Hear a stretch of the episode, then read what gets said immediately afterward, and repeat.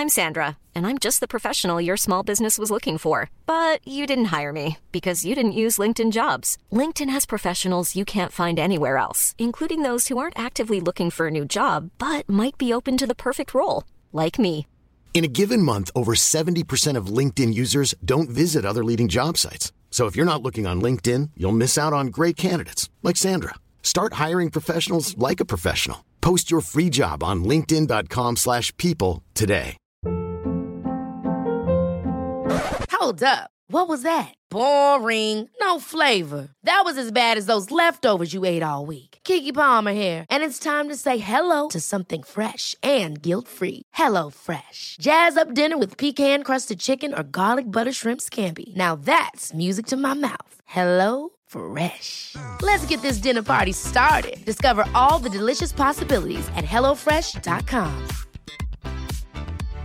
Hey Dave, Yeah, Randy. since we founded Bombas, we've always said our socks, underwear, and t shirts are super soft. Any new ideas? Maybe sublimely soft. Or disgustingly cozy? Wait, what? I got it. Bombas. Absurdly comfortable essentials for yourself And for those facing homelessness. because one purchased equals one donated. Wow, did we just write an ad?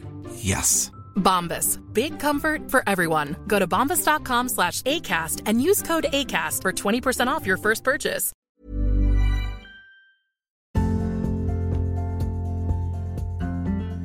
Hi, everyone, and welcome back to the Decomplicating Dressage podcast. For those of you that are new here, my name is Jess Gale, and this podcast is all about making dressage make sense. In this episode, I thought, considering the timing, it would be great to talk about No Stirrup November.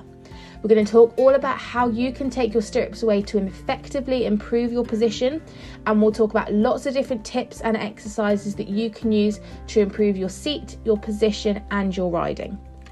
If you enjoy this episode, then please do share it. The best way to do this is usually through social media, and you can tag us in it too to let us know what you think. Let's get started.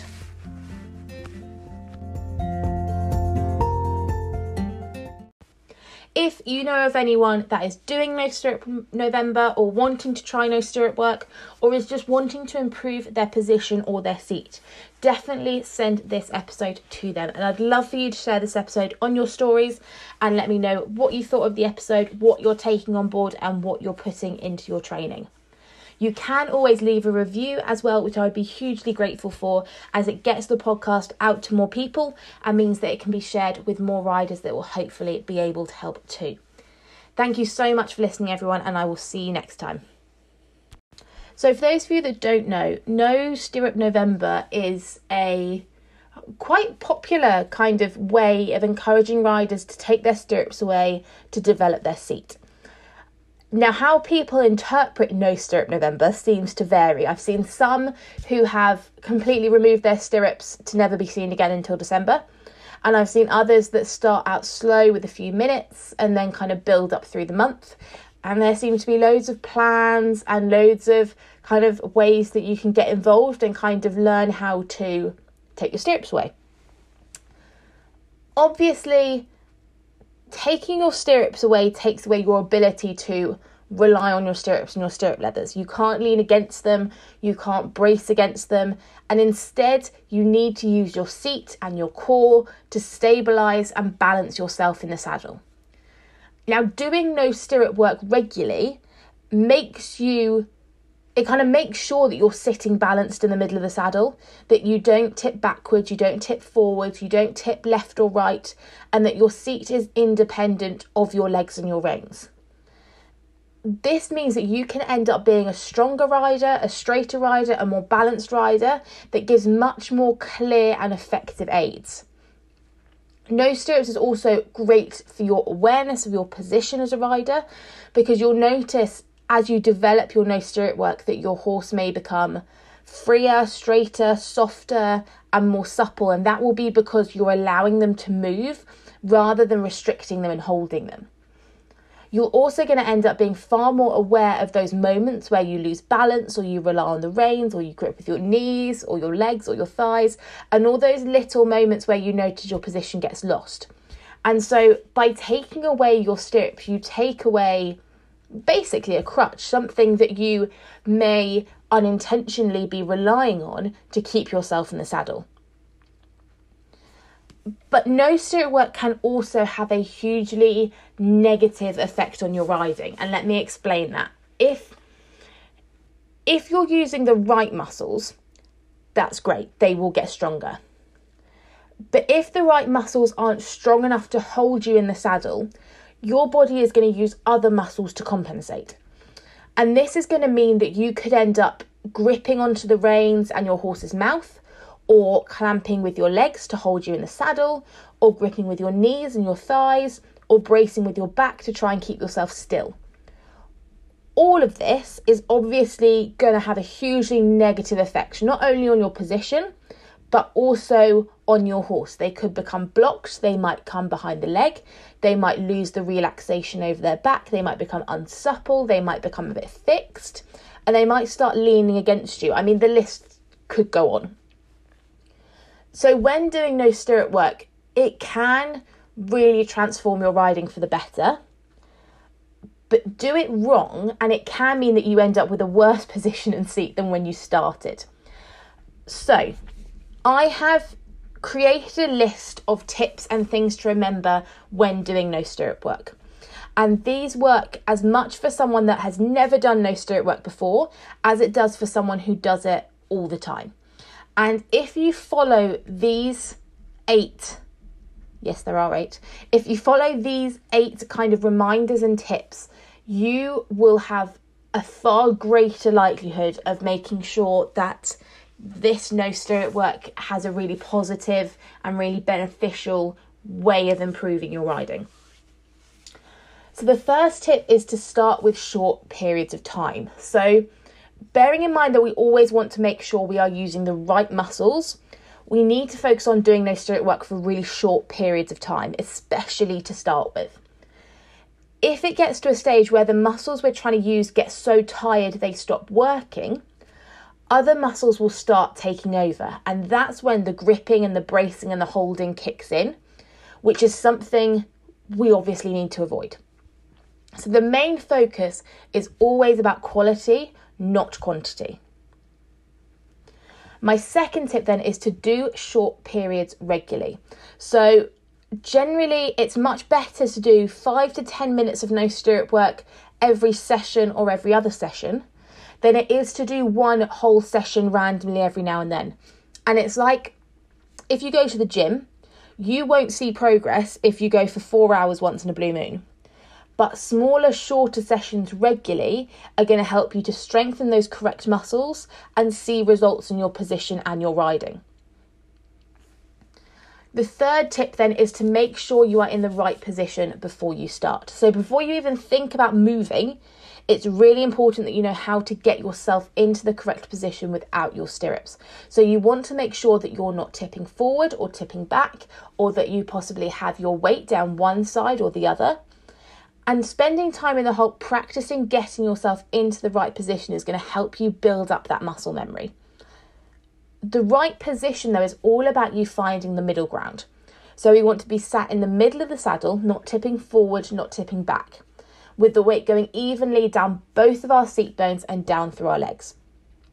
Our legs need to be relaxed and long and hanging down our horse's sides.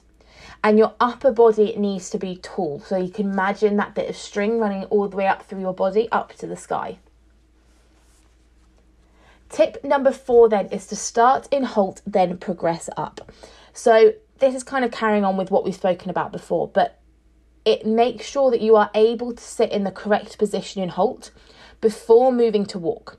So you can then kind of get yourself into the right position. So if you start in the halt and get it in the halt, then move to the walk and spend time in the walk and make sure you're able to maintain that correct position and move with the horse's movement. And then you can try the trot and then the canter. Remember, though, it's far more productive for you to do 10 minutes of good quality, no stirrup work in walk and halt, than it is for you to try and do it in trot and canter, use the wrong muscles, brace, and then it's not going to have a productive benefit on your position. And it all comes down to this idea that kind of no stirrup work needs to be hard. if it's hard to the point where you are getting off aching and unable to walk the next day, you've quite clearly used the wrong muscles or you've overstrained the muscles past what they're actually physically able to do. So we've got to keep it short, we've got to keep those muscles kind of within the zone where they're developing and they're getting stronger, but they're not getting so exhausted to the point that we can't do it the next day. So, all of this kind of start in halt and progress up is going to have an effect, even if you've done no stirrup work time and time again. So, even if you're pro at this, stopping and actually checking in on your position may help you spot any issues or any weaknesses or any lacks of straightness or balance in your position a lot earlier. So, the aim is always to use our muscles and not hold our muscles. So we always want to make sure that we're using the correct muscles, but those muscles shouldn't be tensing or holding or fixing. Number five then is to don't try to be still and instead move with the horse, not against them. So once you're into kind of the walk, trot, and canter, it's really, really important to try not to be still. Don't be still because the horse is moving underneath you. So, our job as the rider is to allow that movement and move with it. So, you want to think about relaxing your bum muscles and moving your hips with the horse's movement. Now, another thing I see is that riders try and kind of use their hips and their seat to force a rhythm in the trot. So, they almost push and force the saddle almost forward this then gets the horse out of the rhythm.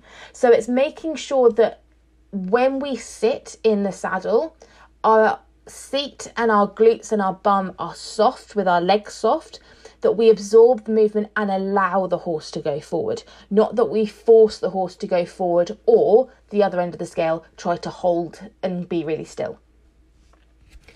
Number six then is to keep your legs and your bum soft. So you want to think about your bum being really relaxed and your legs hanging down your horse's side. And this is going to allow you to do what we said before and move with the horse. As soon as you're fixed, you'll find you'll start bouncing around everywhere. So if you find it's the trot very bouncy or you struggle to sit, try relaxing those bum muscles and those leg muscles and try to just move with the horse's movement. Number seven then is to absorb the movement with your glutes and your core. So I want you to imagine that your body is like a giant shock absorber. So if you tense and you fix and you try and hold, you're going to end up being basically propelled upwards by your horse moving underneath you and you'll just end up bouncing everywhere. But as soon as you're soft and imagine you're absorbing the horse's movement through your hips and your pelvis and your core and your legs, that's going to help you to move with them and not jar your back or your body.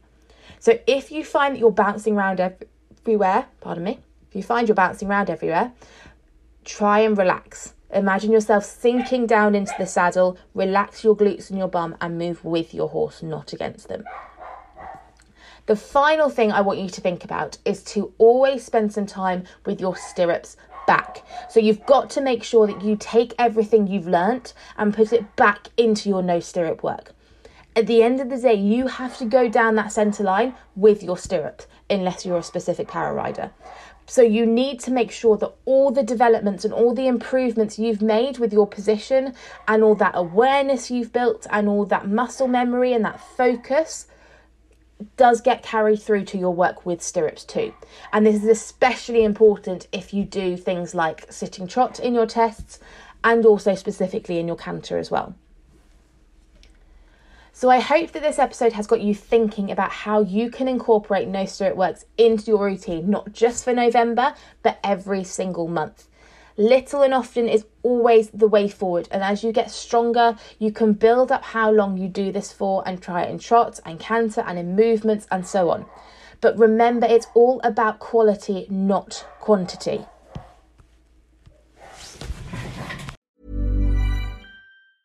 Ever catch yourself eating the same flavorless dinner three days in a row? Dreaming of something better? Well, HelloFresh is your guilt free dream come true, baby. It's me, Keke Palmer.